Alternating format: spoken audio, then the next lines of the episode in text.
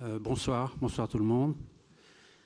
Euh, d'abord, je vais faire une petite mise au point. Tout le monde a vu l'exposition, tout le monde va voir l'exposition. Euh, la grosse question est de se demander, mais quand les Maharajas sont arrivés à Paris, qu'est-ce qui s'est passé? Ils ont trouvé les bijoux comme ça, aussi grands, aussi gros, aussi beaux en boutique? Ça semble difficilement admissible. Donc, dans un premier temps, je vais vous parler de la France entre 1850 et 1911, et après de l'Inde entre 1950, 1850 et 1911. la France, à cette époque-là, est gouvernée par un empereur qui est aux Tuileries. Alors, on n'a plus de nouvelles du Tuileries parce qu'il est brûlé en 1871 mais il allait du Louvre actuel jusqu'à la place de la Concorde. L'entrée des Tuileries est en face de la rue Castiglione, dans le prolongement de la place Vendôme et de la rue de la Paix. Il y avait une impératrice à l'époque qui était euh, férue d'opéra, donc on lui a construit un opéra. dans les années 1820, on a ouvert la rue de la Paix, mais ce n'était pas vraiment ouvert, c'était très compliqué. Il y avait une abbaye euh, aux environs du 25-30 euh, rue de la Paix, à l'endroit où, où est Van Cleef Arpels exactement, euh, était entourée Madame de Pompadour. Je crois qu'elle y est encore parce qu'on n'a pas retrouvé son corps. Donc les autres corps ont été ramenés euh, à Saint-Denis. Donc la rue n'a été vraiment percée qu'en 1862. À cette époque-là, Paris était un peu le centre du monde parce que la grande festivité, les grandes festivités du moment, le grand coup commercial de Napoléon III, c'est de faire les expositions universelles. C'est quoi les expositions universelles? Les expositions universelles sont un peu comme celles qui, euh, sont là maintenant. Il y avait euh, des joailliers, des marchands de vêtements, beaucoup de mobilier qui étaient exposés là. Je vous montrerai des photos. Donc, ça a fait venir des gens, ça a commencé à faire venir des gens aisés du monde entier. Les gens venaient pour l'exposition universelle. Ça a amené beaucoup de monde, des millions de personnes. Donc il y a eu un certain nombre d'expositions universelles.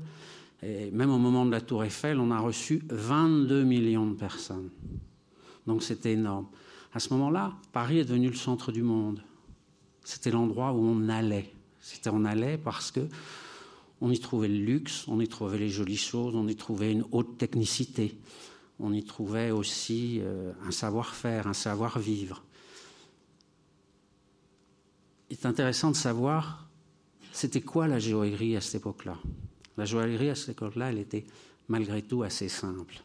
Il y avait deux genres de joailliers. Il y avait les joailliers de la couronne. Alors les joailliers de la couronne, c'était un certificat c'est-à-dire qu'on avait le droit de travailler avec le trésor. Le trésor, c'est ce qui fait partie du trésor de la couronne de France. Donc ces joailliers-là étaient aussi bijoutiers de leur côté, mais là, ils travaillaient les grosses pièces. C'était quoi les travaux de ces, joailliers? Eh bien, le gros, le gros travail de ces joailliers, c'était de faire des décorations, Saint-Louis, du Saint-Esprit, et les offrir aux chefs d'État qui venaient. Donc on leur offrait des décorations comme ça, en brillant, en échange d'une visite ou d'un voyage. Donc, il y avait quatre grands joailliers de la couronne. Euh, Nito, Mélière, j'ai oublié.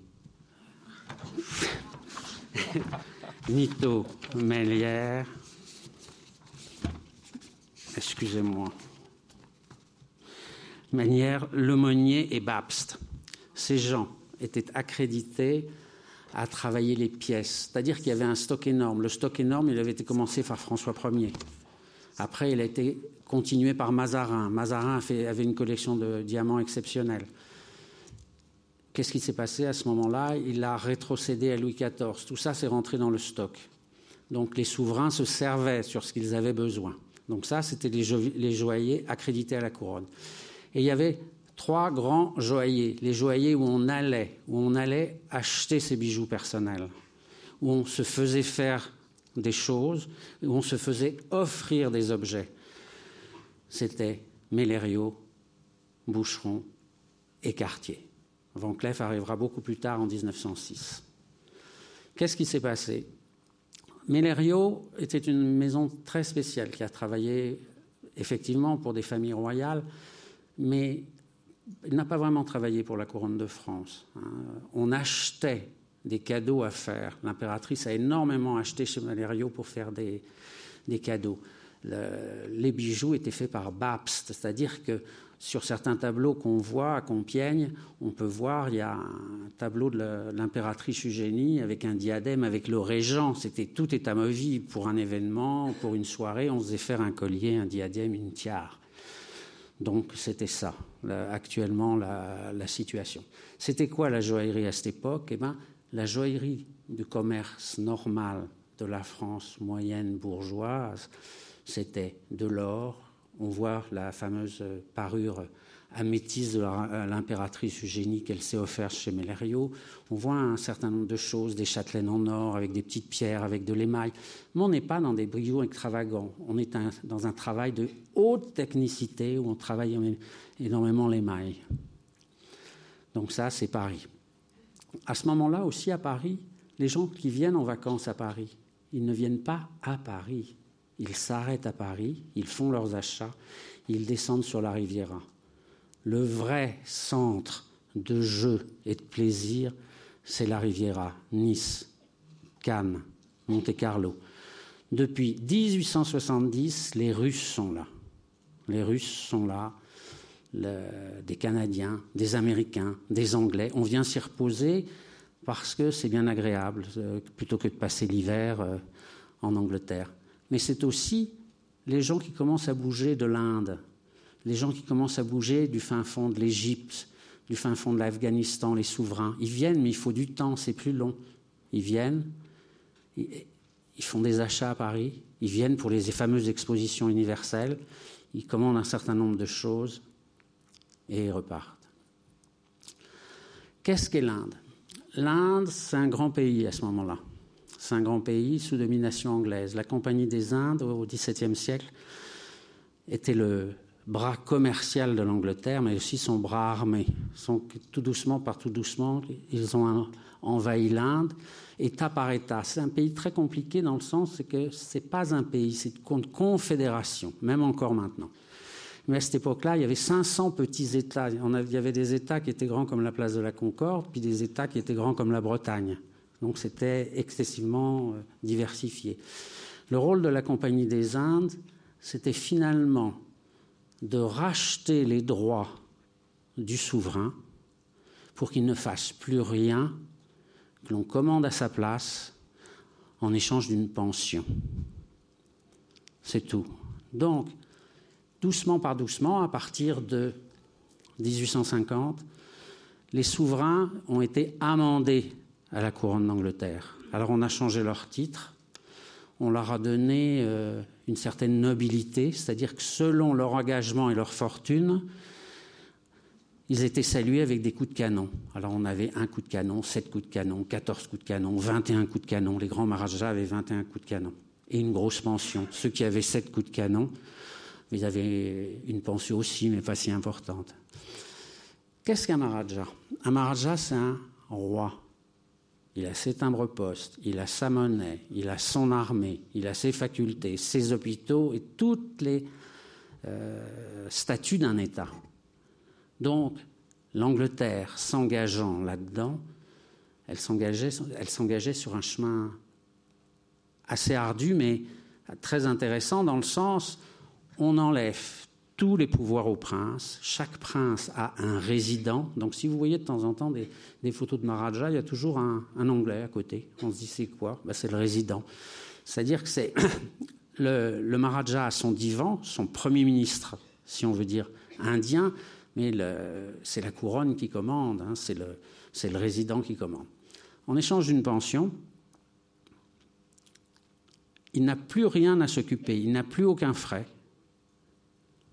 on lui donne de l'argent, c'est presque du cash, et pour la première fois de sa vie, il a pu dépenser. Parce qu'avant, il était obligé d'entretenir ses hôpitaux. Il était obligé. Éteins, éteins ça. Il était obligé.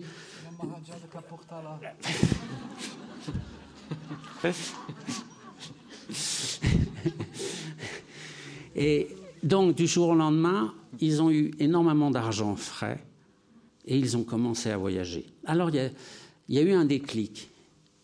Le déclic, c'est 1911. Alors, avant 1911, les grandes fortunes, les grands princes des grands États, comme Hyderabad, comme Gwalior, comme le Cachemire, ils venaient. Mais eux, ils avaient les moyens. Mais il y a tout un tas de petits pays moyens, Vancaner, Drangadra, qui se sont retrouvés quand même sans aucun frais et avec beaucoup d'argent. Mais par contre, ils avaient une obligation, ils ne pouvaient partir que deux mois par an. Ils ne pouvaient pas partir plus. Parce que la majorité des Maharajas était une valeur morale. Les Anglais apparaissaient, mais n'apparaissaient pas vraiment, ils ne voulaient pas apparaître. Chaque Maharaja descend en général de la lune, du soleil, peut-être d'un nuage. Donc c'était très, très, très, très, très pointu. Le premier Maharaja qui a fait des achats, un des premiers Maharajas, c'était le Maharaja de Kafurtala, qui, avant cette fameuse date de 1911, s'est promené dans la rue et a acheté chez Melario une broche. Il faut savoir une chose, à cette époque-là, il fallait deux mois pour venir. Donc c'était quand même une expédition. Donc c'était compliqué, c'était pas simple. Et puis il fallait en voir envie. Alors lui, il était très particulier, il parlait particulièrement le français. Sa femme avait été éduquée chez les Pourtales, elle était fille au père, elle parlait parfaitement le français. Il s'était fait construire à Capurtala un palais qui est un palais Louis XVI et qui est maintenant une école militaire. Donc il était très très très francophile. Aux environs de 1910, il s'est passé une chose très particulière. Personne, aucun souverain de Grande-Bretagne, empereur des Indes, n'avait mis les pieds en Inde. Donc, le Premier ministre indien avait dit, le Premier ministre anglais avait dit, il faut aller, il faut aller là-bas, on va un peu aller voir tous ces gens, parce que finalement, l'Inde servait à remplir les caisses de l'Angleterre. Donc il fallait quand même aller se montrer un peu, voir un peu euh, les honorer d'une présence et donner des décorations, parce qu'à chaque voyage, on donnait d'énormes décorations. Donc il a été décidé qu'on viendrait en 1911. Pas de chance, la reine Alexandra qui avait organisé le voyage a son mari qui meurt, et c'est pas elle qui viendra. C'est Georges V et la reine Marie. Alors là, on tombe sur un, truc qui est un peu extraordinaire parce que la reine Marie vient avec un entourage de femmes d'affaires et d'hommes d'affaires. Ils viennent avec des représentants des grandes maisons. Et là, il y a une maison qui a été très présente, c'est la maison Cartier. Il y avait trois frères. Alors c'est très facile pour se souvenir des prénoms. Il y en avait un qui était à New York, un autre à Londres, un autre à Paris. Alors New York, il s'appelait Pierre, comme l'hôtel Pierre. Londres, c'est Jacques, comme les rois Jacques. Et Paris, c'est Louis, comme les rois de France. Donc tout ce beau monde s'est retrouvé à Delhi en 1911 pour le fameux Durbar de 1911. Le Durbar de 1911, c'était un peu un, un, amendement. Tous les princes, dans leur plus grand luxe, allaient apparaître devant l'empereur des Indes. Donc, vous verrez des photos après. Un camp du drap d'or a été presque installé, un truc extraordinaire. Et chaque prince et chaque princesse arrivait et saluait. Alors il y a des gens qui, assuraient, des gens qui assuraient moins. C'est vrai que le Maharaja de Walwar, il est passé, il n'a même pas enlevé ses gants. L'autre n'a pas fait de géliflexion. Pof, il est passé, il a continué. C'est le Maharaja de Travancore. La Begum de Bhopal, la seule femme chef d'État en Inde, est arrivée complètement, le visage complètement couvert, les a même pas regardés et passé. C'est quand même, il y avait comme un sentiment d'oppression. Qu'est-ce que s'est passé à ce moment-là avec ce voyage? Eh bien, avec ce voyage, les joailliers ont échangé des cartes de visite. Mais imaginez la tête des joailliers. Qui arrivent avec leurs petites châtelaines en émail, avec les petits brillants, leurs petites broches avec des plumes, leurs petites branches de houx, les, petits colliers groseilles comme on faisait à l'époque, en face des colliers des souverains. Alors là, on tombe sur un hic parce que je crois qu'on n'avait jamais vu des pierres de ces tailles-là. Donc la grosse argumentation a été de dire au prince, écoutez, amenez-nous vos pierres à votre prochain voyage et on vous fera des bijoux indiens, mais avec la technique française. On ne changera rien à votre style, mais on le fera avec la technique française. À ce moment-là, il s'est passé un, élément très particulier. Les grands joailliers ne travaillaient que pour la Russie. 350 familles princières en Russie. C'était énorme. Là-bas, ils n'aimaient pas l'or. On travaillait le platine. Pourquoi le platine? Parce que c'était infiniment fin. Ce n'est pas une couleur supplémentaire avec les pierres. Ce n'est pas le jaune qu'on rajoute à du bleu ou à du rouge. C'est blanc sur lequel on met du blanc et on rajoute une pointe de couleur.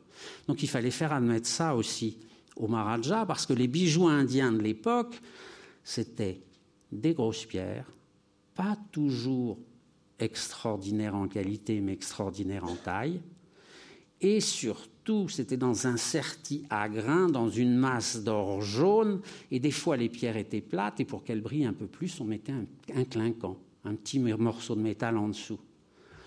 Ce qui fait qu'après certains temps, bah, le clinquant il devenait noir, donc il fallait rouvrir le bijou, rechanger le clinquant et remettre ça. Les pièces étaient colossales, c'était énorme. Vous avez vu, il y a des pièces avec des éléments en émail, on ne voit pas le derrière des pierres. Donc, l'arrivée de cette modernité a apporté aussi la grande utilisation euh, du platine à travers le monde. Quelque temps après, le premier client qui est revenu, ce fut le Maharaja de Kapurtala. Alors, Maharaja de Kapurtala, il avait un gros problème. Moi, j'adore parce que tous les gens qui achètent des, des bijoux, c'est parce qu'ils ont un problème, c'est pour cacher le problème. Et il était petit, il faisait 1m70. Alors, c'est un problème quand on se promène sur son éléphant une fois par an et que l'éléphant couvert de pierres, on ne voit pas le Maharaja. Donc, qu'est-ce qui s'est passé? Il a amené des pierres pour qu'on lui fasse une couronne, pour qu'on le voie sur son éléphant. Alors vous verrez les photos après. C'est très important. La puissance, un Maharaja, un prince sans pierre, c'est pas un prince, c'est pas possible, ça n'existe pas. Vous savez, euh, j'étais chez Cartier, à un moment, ils avaient fait une pendule avec un Bouddha, super sexy, le Bouddha, bien fin, bien maigre, euh, une pendule un peu taille, qui coûtait beaucoup, beaucoup d'argent. Puis un jour, j'avais un client indien, je lui montre la pendule et je lui dis il est beau, mon Bouddha. Oh ben non, j'en veux pas, il n'est pas prospère. Non, non. Parce qu'un Bouddha, ça doit être gros. Un Maharaja, ça doit être couvert de pierre. Le deuxième souverain qui est venu, très important, fut le Maharaja de Patiala. Alors, le Maharaja de Patiala, lui, il avait un autre problème, lui. Ben, lui, il faisait deux mètres. Donc, il a fallu lui faire des bijoux pour un bonhomme de deux mètres. Donc, le fameux collier que vous voyez, vous comprenez tout à fait la place qu'il devait avoir. Le bonhomme, il faisait deux mètres, puis il était large comme ça, c'était un tic. En plus, il était diabétique, donc il mangeait beaucoup, ils étaient très gros, ils étaient très forts, très importants. Alors il a commencé par se gâter lui-même, parce qu'il est venu, ils sont venus avec des caisses, ils sont venus avec des caisses, des boîtes pleines, pleines, pleines, pleines, pleines. Mais ils avaient un bureau à Paris. C'est-à-dire que quand il fallait, ils, travaillaient avec tous les bijoutiers, ils travaillaient avec Boucheron, ils travaillaient avec Chaumet, il travaillait avec Van, non, pas avec, si Van Cleef aussi, il travaillait avec Cartier. Et à chaque fois, on envoyait un bout de pierre, un peu de pierre à un bijoutier, un peu de pierre à un autre bijoutier, un peu de pierre à un autre. Alors qu'est-ce qui se passait à ce moment-là? Ben, À ce moment-là, c'est très particulier. Hein, C'était pas possible que ça soit fait pour après-demain hein, ou avant-hier. Pas possible ça. Donc les gens faisaient un inventaire de pierres quand ça rentrait en stock. Après, les gens venaient pour la mousson et après descendaient sur la Riviera.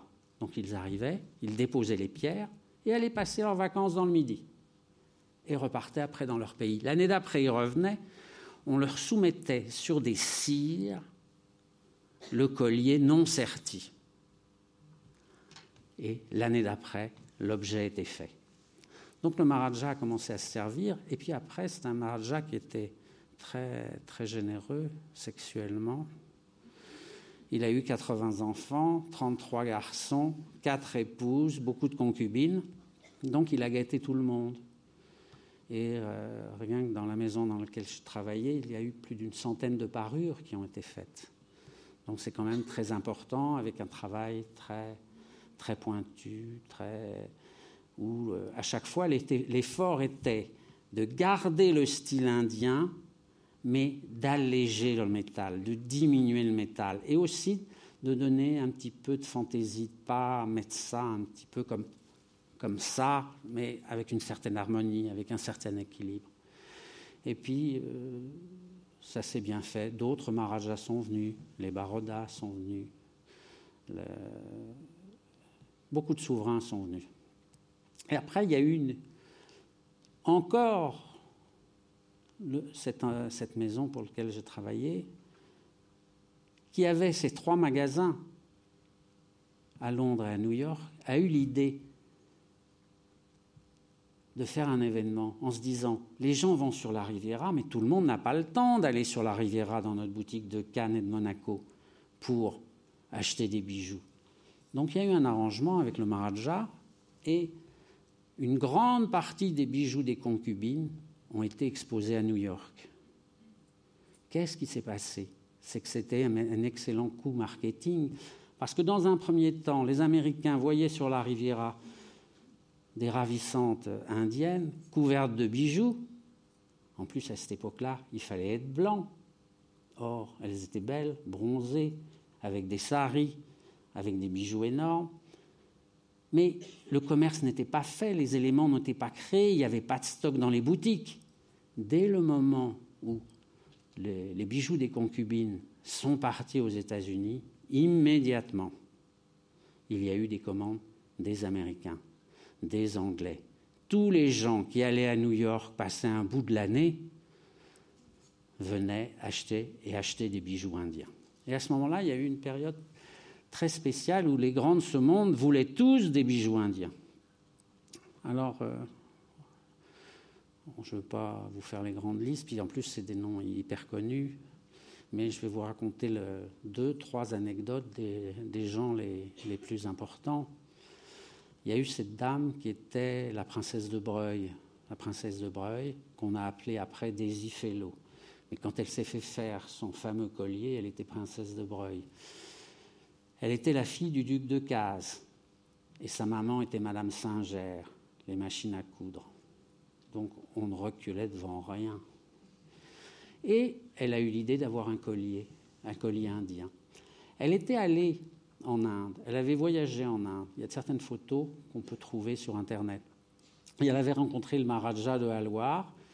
Elle avait sympathisé avec lui tout à fait amicalement. Et elle avait dit J'aimerais bien avoir un collier comme vous.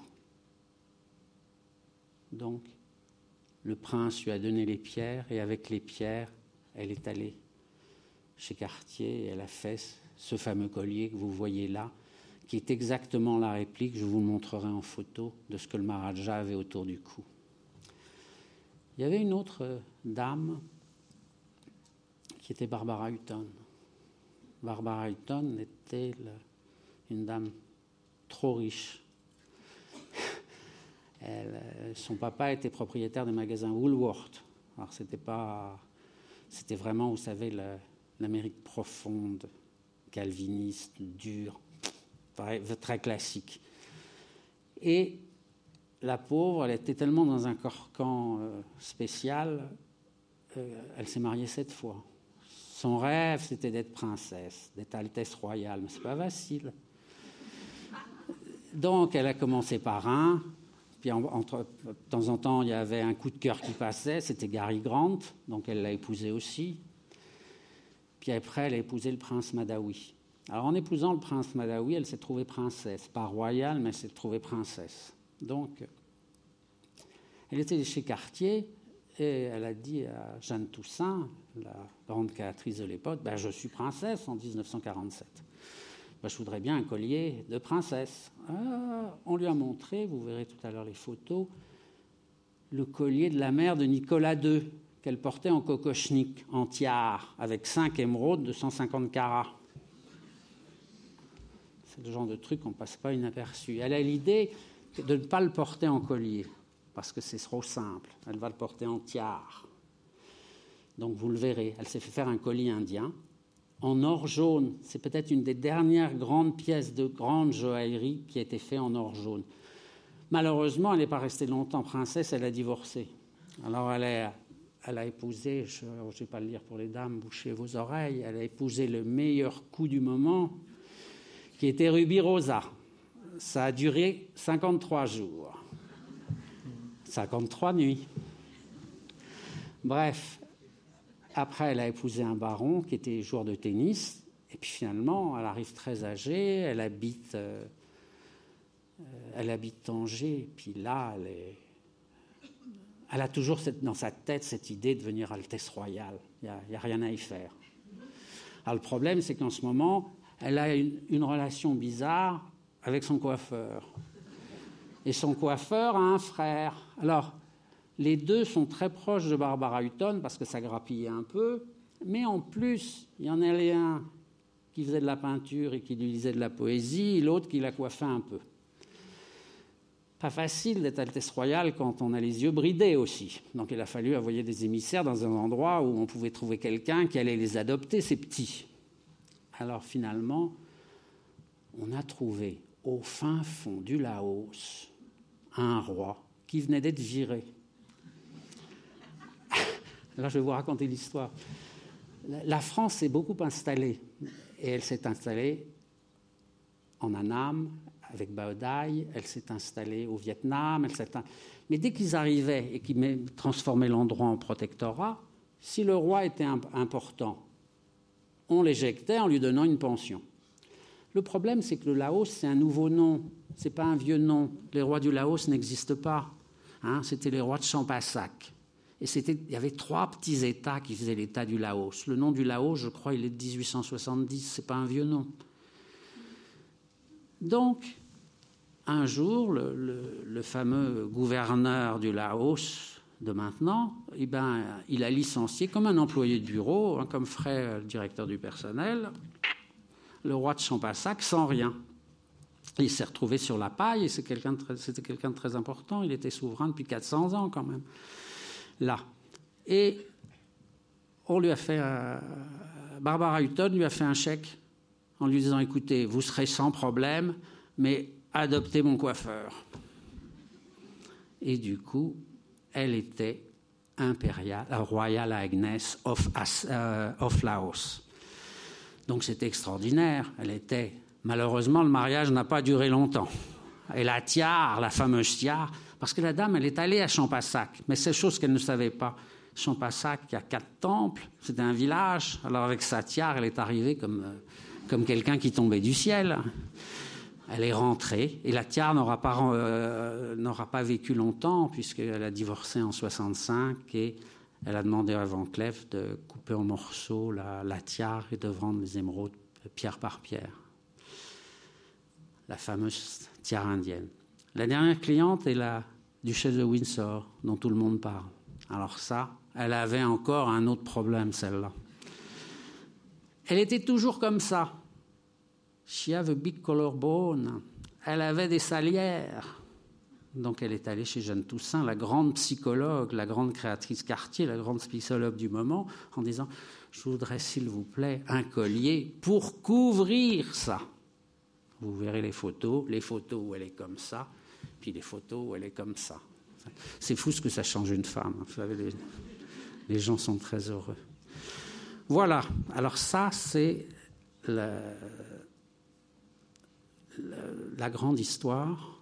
Mais la plus grande histoire, c'est qu'il y a une cliente dont personne ne parle et qui est encore vivante, qui est la femme qui a eu le plus de bijoux indiens au monde. Ben, c'est Faradiba et personne n'en parle. Alors Paradiba, elle avait une particularité, tout le monde connaît la couronne, hein. ça je ne vais pas refaire, refaire, refaire l'histoire, faite par Van Cleef, mais c'est la première à vouloir un designer indien pour faire des bijoux. Et alors, il y avait un designer qui s'appelait M. Shind, Ambaji Shind. Et M. Ambaji Shind était le grand spécialiste. Il faisait des bijoux européens dans le style indien, lui. Les Français faisaient le contraire. Lui, il revenait à la source. Et Harry Winston l'a trouvé tellement génial qu'il l'a embauché pendant 30 ans. Et que tous ses dessins sont maintenant dans des musées. Donc, je, vous montrerai aussi cette tiare. Ça touche un point qui est excessivement précis et dont on parlera après, c'est qu'est-ce qu'est un bijou personnel et qu'est-ce qu'est un bijou d'État. Voilà. Donc maintenant, je vous ai fait le match en noir et blanc, là, et maintenant, je vais vous faire le match en couleur. Allez, on y va. Alors, on va vous montrer des photos une par une. Je ne vais pas toujours vous faire les descriptifs, je vous donnerai des détails quand il y a des, choses, plus intéressantes, mais ça va vous permettre de, bien figurer tout ce que je vous ai parlé avant. Là, c'est la rue de la, là, c'est la rue de la Paix. C'est la rue de la Paix, un jour de 14 juillet. Qu'est-ce qui se passe, monsieur le directeur? Ça, c'est le la Paix. Alors, si vous regardez bien la photo, là, il y a un camion. Il y a un camion Vuitton. Parce que le magasin Vuitton, il était à l'American Express, là. Mais j'ai adoré ces photos, c'est pour ça que je l'ai pris. Et à l'époque, bon, ben, chaque 14 juillet, c'était fleuri. Hein. C'était, c'est une photo repeinte. Là, ce sont les Maharajas. Alors, vous avez le roi du Cachemire. Vous avez le souverain de Gwalior. Le roi du Cachemire, c'est quand même un, truc incroyable. Le, Cachemire est un, État arabe et le, le prince est hindou. Donc, ça créera d'énormes problèmes avec le temps, les problèmes qu'on a maintenant. Là, vous avez le Nizam d'Hyderabad, vous avez vu son épée qui est là. Alors, le Nizam d'Hyderabad, hein, il était d'un radin. Il était très discret, très sobre, très excessivement généreux. Pour affaire, il a donné à la reine Elisabeth, il a donné à tout le monde, il a donné à la reine Béatrix un collier de perles, il a, connu, il a donné à Lady Moonbaden des colliers de perles aussi, il était magnanime. Mais il aimait aussi les pièces rares. Alors les pièces très rares, c'était un jour, on lui a amené un gros diamant, il était tellement gros, il n'a pas su quoi en faire, il en a fait un presse-papier, on ne pouvait même pas en faire un bijou. Ça, c'est la maranée de Bhopal. Alors la maranée de Bhopal, quand elle était contente, c'est un peu comme euh, la duchesse de Windsor avec sa bague panthère. Quand la duchesse était contente, elle mettait la panthère qui regardait les gens. Quand elle était de mauvaise humeur, on le savait, elle mettait la panthère la tête de son côté. Elle, c'est pareil. Quand elle était contente, on lui voyait la tête. Quand elle n'est pas contente, elle était en chador. Ça, c'est le fameux Durbar. Voilà le, tout en haut le, le dais.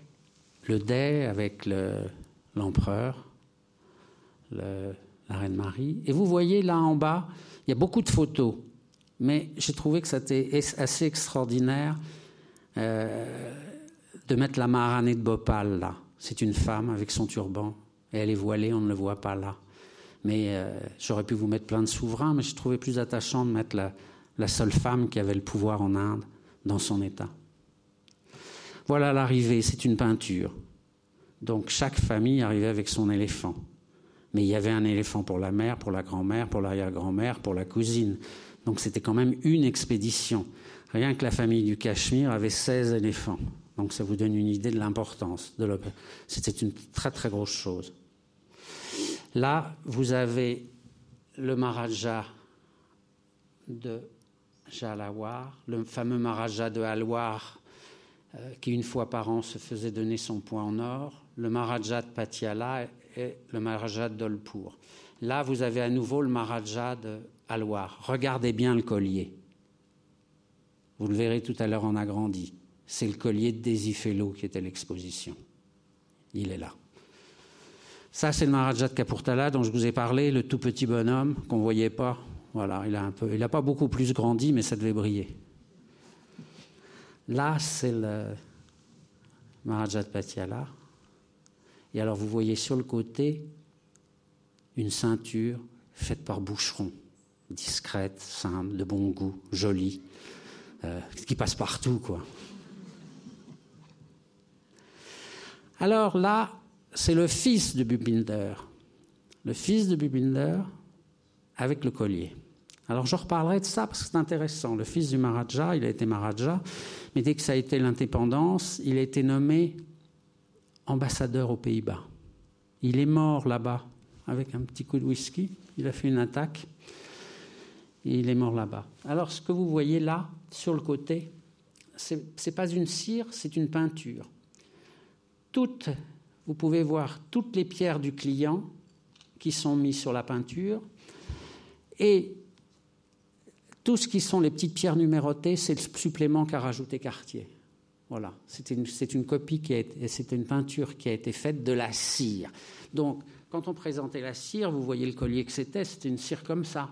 Et les pierres étaient là. Alors, si ça ne lui plaisait pas, on mettait un truc là, un truc là, on bougeait. Ça permettait de travailler plus facilement. Alors, à ce moment-là, comme je vous ai dit, les gens achetaient à Paris mais après aller sur la Riviera. À Riviera, c'était la Tri qui habitait la Riviera. Alors j'ai mis ma grand-mère là sur le côté. Vous avez Monte Carlo. Et on donnait des fêtes, on donnait des parties, on donnait un, certain nombre d'événements. C'était vraiment la belle vie. le roi du Cachemire est né à Cannes. C'est quand même intéressant. Et euh, moi, j'ai offert, il me l'avait demandé, l'acte de naissance. Donc, j'avais écrit au maire de Cannes pour me faire une photocopie de l'acte de naissance. Et quand j'ai vu profession, il y avait marqué roi, profession de l'épouse, rien. Alors, qu'est-ce qui s'est passé? Les fameuses ventes. La fameuse exposition qui a lieu à New York, c'était cette affiche. Alors, tout le monde dit oui, c'est une jolie affiche, c'est une jolie affiche. Non, c'est pas simplement une affiche. Euh, vous, ne le voyez pas en bas parce que c'est tout petit. C'est 27 euh, janvier 1927. C'est euh, une publicité dans le Herald Tribune. Une autre grosse cliente, c'était l'Agacan, l'Agacan 3, alors qu'on voit là avec Yvette Labrousse. c'est le premier moment où on a commencé à mélanger le vert et le bleu. C'est-à-dire qu'on a commencé à, utiliser ce saphir. Il faut savoir que en Inde, on n'a pas beaucoup utilisé de saphir. Ça portait malheur. Alors, les achats en Inde ne se faisaient pas autrefois comme on faisait les achats maintenant. Ça se faisait tout à fait euh, différemment. C'est-à-dire que si vous achetez un saphir, ben vous devez dormir. Si vous ne faites pas de mauvais rêves, vous le payez. Si vous faites un mauvais rêve, vous le renvoyez. Allez dire ça avant Clef, ils vont aimer. Hein. Alors là, c'est le Maharaja de la Loire. Alors vous le voyez en haut, vous voyez le collier. Donc elle a dit Je veux ça. Donc elle a dû vendre 5 mythes machine à coudre et elle s'est offert le, plus beau collier du monde que nous avons là. Alors le collier, il a été transformé, comme vous pouvez voir. D'un côté, il était avec un fermoir indien et on va reparler de ça plus tard. Avec le temps, l'objet a été retransformé chez Cartier parce que un, bien, un, bien joaillier, c'est comme un bien immobilier. Vous vous souvenez ce que vous avez maintenant, mais vous n'avez pas qui était propriétaire avant. Ces bijoux vivent plus longtemps que vous. Vous achetez une bague. À votre succession, vous la vendez, c'est quelqu'un d'autre qui s'adopte l'histoire. Et c'est quelqu'un d'autre qui continue l'histoire et la faire vivre. C'est la même chose pour les bijoux. Mais aussi, on est rentré dans la modernité. La, Madame de Casteja euh, la, fille a dit Moi, je ne veux pas ce fermoir avec la ficelle, c'est pas joli. Alors on lui a fait un clasp. Là, vous voyez un bal à Venise, le bal de la comtesse Volpi, je crois que c'est en 1937, mais je ne suis pas sûr. Euh, elle est avec le fameux collier. Alors, la grande malheureuse, là, Barbara Hutton, alors elle était folle de panthère. Panthère et les tigres. Donc, euh, c'est une de ses premières broches qu'elle a achetées. Elle a acheté aussi les boucles d'oreilles qui étaient avec. Et voilà la fameuse tiare. Donc, quand elle est arrivée en disant Je veux quelque chose de royal, bah, on lui a trouvé des trucs marrants sur la couronne de Nicolas II, juste adéquate pour que ça aille avec là. Alors, elle a un diamant qui est très rare, qui faisait 45 carats, mais il avait une taille hexagonale et elle n'a pas aimé, il a été retaillé par quartier. elle l'a fait rond, il ne faisait plus que 30 carats. Il est là.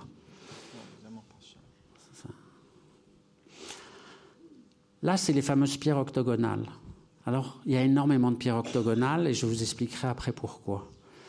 Les, pierres étaient taillées selon la culture du pays. Alors, on peut avoir Shiva et Parvati, comme on voit là, et c'est un collier qui est acheté par la, le, grand chanteur américain Cole Porter pour son épouse. Et puis, on peut avoir une pièce qui est au musée ici, avec euh, un motif musulman. L'émeraude est beaucoup plus facile que le, que le brillant, on arrive à le tailler. On a gravé sur des diamants, il y a le fameux diamant dont a parlé Amina Okada, qui est gravé, mais euh, bon, bah, c'est pas la même chose. Là, cette dame qui s'appelle Raphaël Marjorie Meriwether Post. Marjorie Post. Oh, merveilleux. Ce qui est merveilleux maintenant, c'est qu'elle est tout à fait dans le coup parce que M. Trump habite sa maison. Voilà, c'est pour ça qu'on vous a mis cette euh, merveilleuse chose. Ceci dit, elle a, elle a une merveilleuse broche. Mais c'est très intéressant de voir comment ils ont fait utiliser, ils ont, les, les, joailliers français ont utilisé la châtelaine, qui était autrefois en or, en émail, avec des petites choses, du coup avec des grosses pierres. Quand même, l'amalgame s'est fait assez rapidement. En, en 20 ans, on est passé d'une joaillerie locale à une joaillerie internationale. Alors là, c'est la, dernière malheureuse. La dernière malheureuse, bon, ben, elle s'est acheté un bracelet panthère, mais elle ne pouvait pas se montrer le coup. Donc elle est allée voir Jeanne Toussaint et on a arrangé. Alors on l'a porté aussi en cocochnik, c'est tellement joli. Et de temps en temps aussi on la portait. Mais c'est aussi la période où on a commencé, c'était les périodes des vaches maigres, dans la période de la guerre. Donc on a commencé à travailler la tourmaline, l'aigle marine, les topazes. Là, on a mélangé améthyste et turquoise. C'est un collier typique indien hein, qu'on peut retrouver. Il avait originalement euh, un cordon. Là, c'est le flamant rose. Ce qui est intéressant dans les gens, c'est leur fantaisie. Je pense qu'on n'a pas envie de. Euh, quelqu'un qui n'a pas de fantaisie, c'est pas quelqu'un de drôle. Donc, euh, c'était quand même assez extraordinaire que le duc offre à son épouse un flamant rose qui a un petit côté euh, bécasse quand même, hein, en l'air. Je ne sais pas ce que ça voulait dire, mais enfin, bref, on, en reparlera un peu plus tard. Alors là, ça, ça vient d'aucun joaillier, mais je le montre parce qu'il est sublime. C'est la Maranée de Baroda, la dernière Maranée, la troisième épouse, Sita Devi qui, à la fin de sa vie, pour ne pas payer d'impôts, est devenue résidente monégasque. Et elle avait le gros brillant, voilà, qui s'appelait Étoile du Sud. Étoile du Sud. C'est une pièce, 128 carats. Voilà. Alors, initialement, il était sur le collier de son mari quand il était petit. Plus tard, il a été vendu à une famille régnante du Golfe avec euh, ce bracelet que vous voyez là. La Maranée de Baroda aussi était une grosse cliente, mais elle n'était pas seulement une grosse cliente, elle faisait des échanges, c'est-à-dire qu'elle avait tellement de bijoux qu'elle en donnait un peu au Harpels, et hop, on lui faisait un petit collier. Alors elle donnait aussi des rubis. Un jour, elle a donné des très belles boules rubis, extraordinaires, d'une couleur extraordinaire. Et Jacques Harpels, recevant la duchesse de Windsor, se dit quelle occasion, je vais peut-être lui refiler. Donc elle montre les sublimes rubis. Il montre les sublimes rubis. Mais Wallis Simpson dit Mais elles sont tellement grosses, ces, boules rubis. Mais elle en faisait quoi? Et Penaud, Monsieur Harpel lui dit, mais elle avait des bracelets pour le pied. Ah ben je n'en veux pas, qu'elle a répondu. Voilà, la dernière impératrice. Donc, vous pouvez voir la taille. 27 carats de chaque côté aux oreilles, un ensemble. Donc, c'est un ensemble fait par le fameux joaillier indien dont je vous ai parlé. Alors, il faut savoir une chose c'est que c'était une femme d'une beauté extraordinaire, dont on n'a pas, dont pas totalement confiance. On va voir un petit film dans une minute, là, de 10 secondes, juste pour vous montrer l'éclat et la beauté de la femme. Et on comprend qu'après deux mariages terribles, qui lui ont pas donné d'enfants. Les femmes étaient géniales, mais n'était pas des ventres. Tandis que là, elle lui a donné deux fils, deux filles. Donc, il lui a, il lui a offert des bijoux. Le film, s'il vous plaît. Non, fallait pas faire ça. Le film, s'il vous plaît. Tu vas چنین بیکس شدن در باورم نیست اگر این آخرات عاقبت بود که جز افسوس هوایی در سرم نیست. همه رفتن کسی با ما نموندش کسی خط دل ما رو همه رفتن ولی این دل ما رو همون که فکر نمی کردیم سوزوندش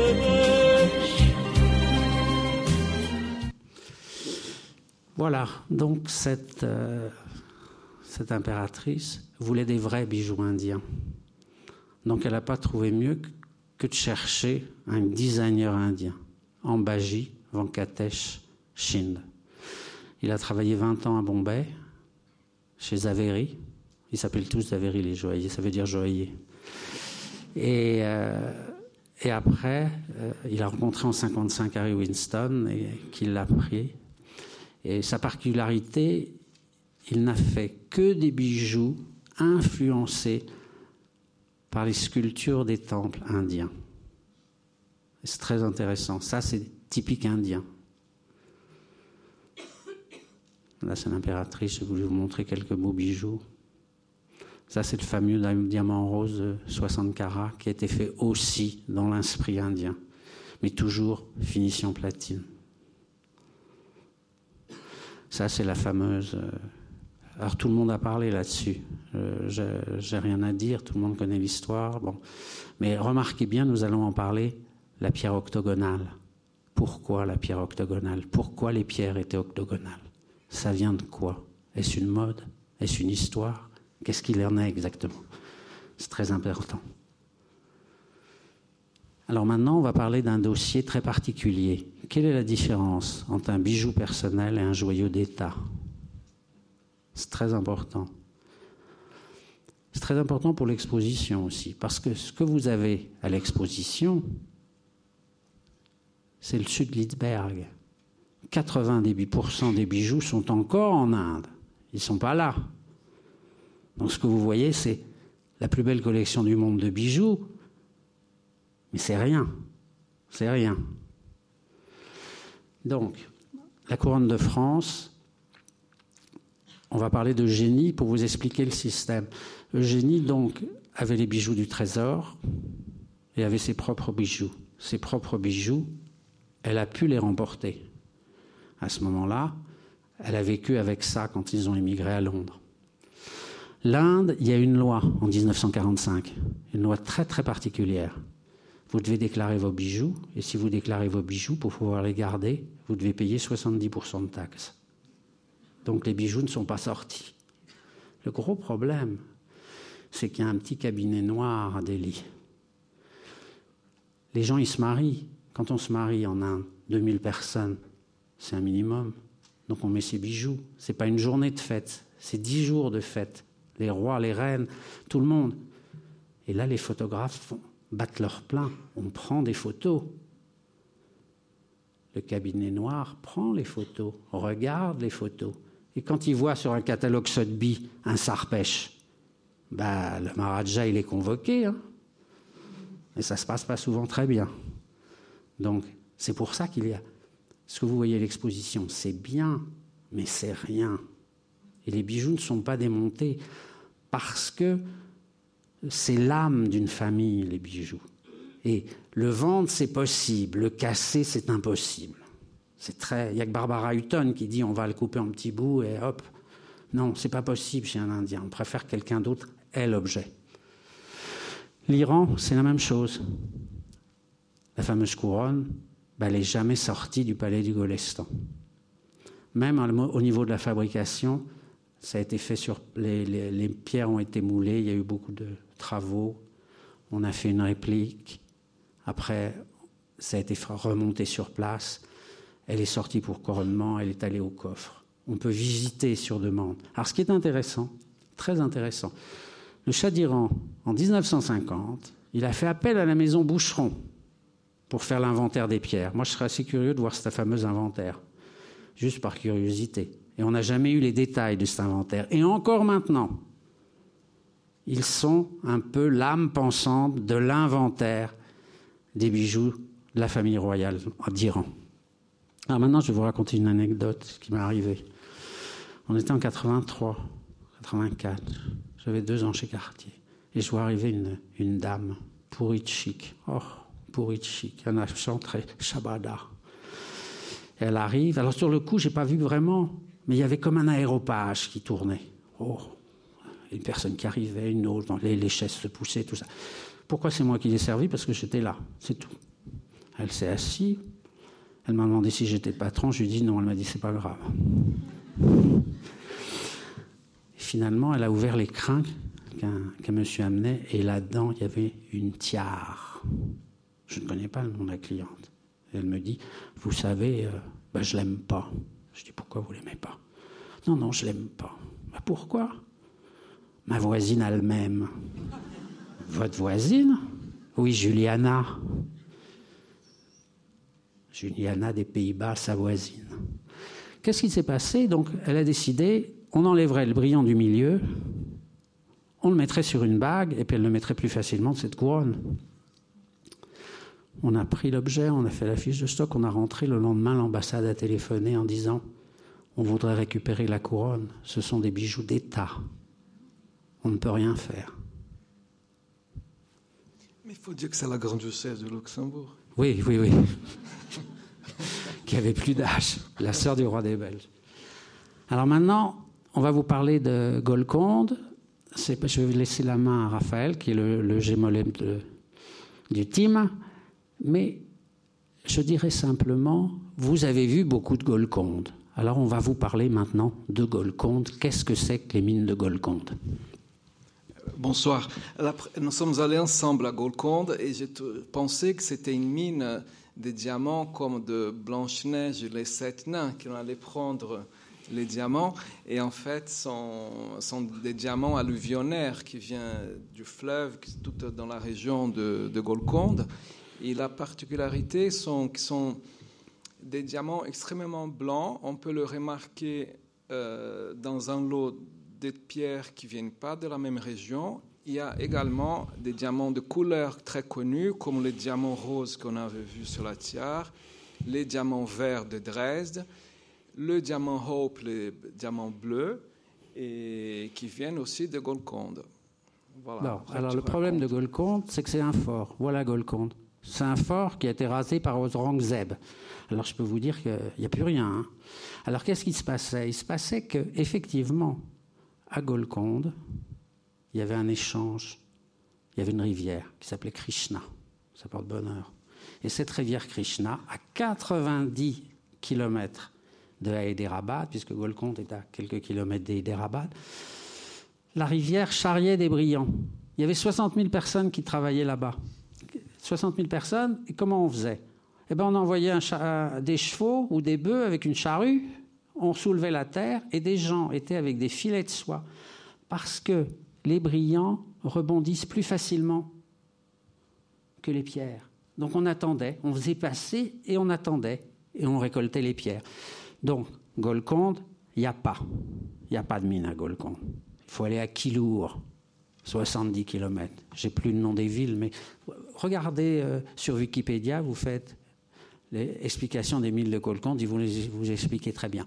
La particularité du fort de Golconde, c'est une autre histoire. C'est que c'était un roi hindou initialement. Et le roi hindou, tous les brillants, il les ramenait dans son fort où il habitait.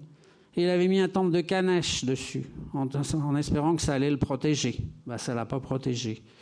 Alors actuellement, quand on a des pierres de Golconde, on se pose des, bizarres questions. Vous voyez, on se pose des bizarres questions parce que qu'est-ce que c'est un Golconde? C'est un diamant type 2A. Le type 2A, c'est très particulier, comme je vous ai expliqué. Ce sont des diamants avec du nitrogène. Donc c'est très très particulier. Mais le problème, c'est que autrefois, quand toutes les pièces tectoniques étaient réunies, ça faisait qu'un bloc. Il y avait une ligne. Et on retrouve cette même ligne, ce qui fait que autrefois Gublin faisait ses certificats pour les diamants de Golconde, mais quand il arrive un diamant du Brésil qui est de Golconde, quand il arrive un diamant du Lesotho qui est de Golconde, c'est un gros problème. Simplement, il est dans la ligne. Oui, ils ont les mêmes, euh, les, les mêmes caractéristiques.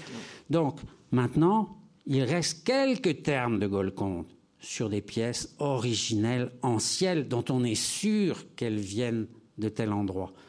Mais maintenant, euh, c'est vraiment le type de A qu'il faut demander. Alors maintenant, je vais vous parler de la fameuse duchesse de Windsor, qui s'est fait offrir par son mari un flamant rose. Alors le mari avait donné les rubis, les saphirs et les émeraudes. Donc vous voyez la fiche de stock, les explications, le prix, mais le prix est confidentiel. Chaque maison a un code. Et là, c'est le code confiture. Vous faites confiture, chez chacun un chiffre différent. Une autre maison de la place, c'est Saint-Cloud. Donc ça apparaît là. Quelle est la particularité de ça? C'est que tout le monde dit avoir une pièce quartier ancienne que l'archiduchesse a donnée à ma grand-mère. Mais le problème, c'est que ça peut être qu'un bout. Ou le problème, c'est que c'est une partie, ou que c'est qu'un élément. Chaque élément doit être vérifié à la fiche de stock. Si vous achetez une pièce en salle des ventes, c'est un énorme problème. Parce que si on vous dit un collier rubis à la fiche de stock et L'arrière-grand-père, qu'on ne se souvient pas, il a vendu les rubis et il a mis des perles. Tout le monde croit que c'est un quartier d'une manière immémoriale, mais ce n'est pas conforme. Donc tous les bijoux que vous avez là, ici, à cette exposition, sont conformes, sont exactement fidèles aux fiches de stock de Van Cleef, de Chaumet, de Boucheron, de Mélériot.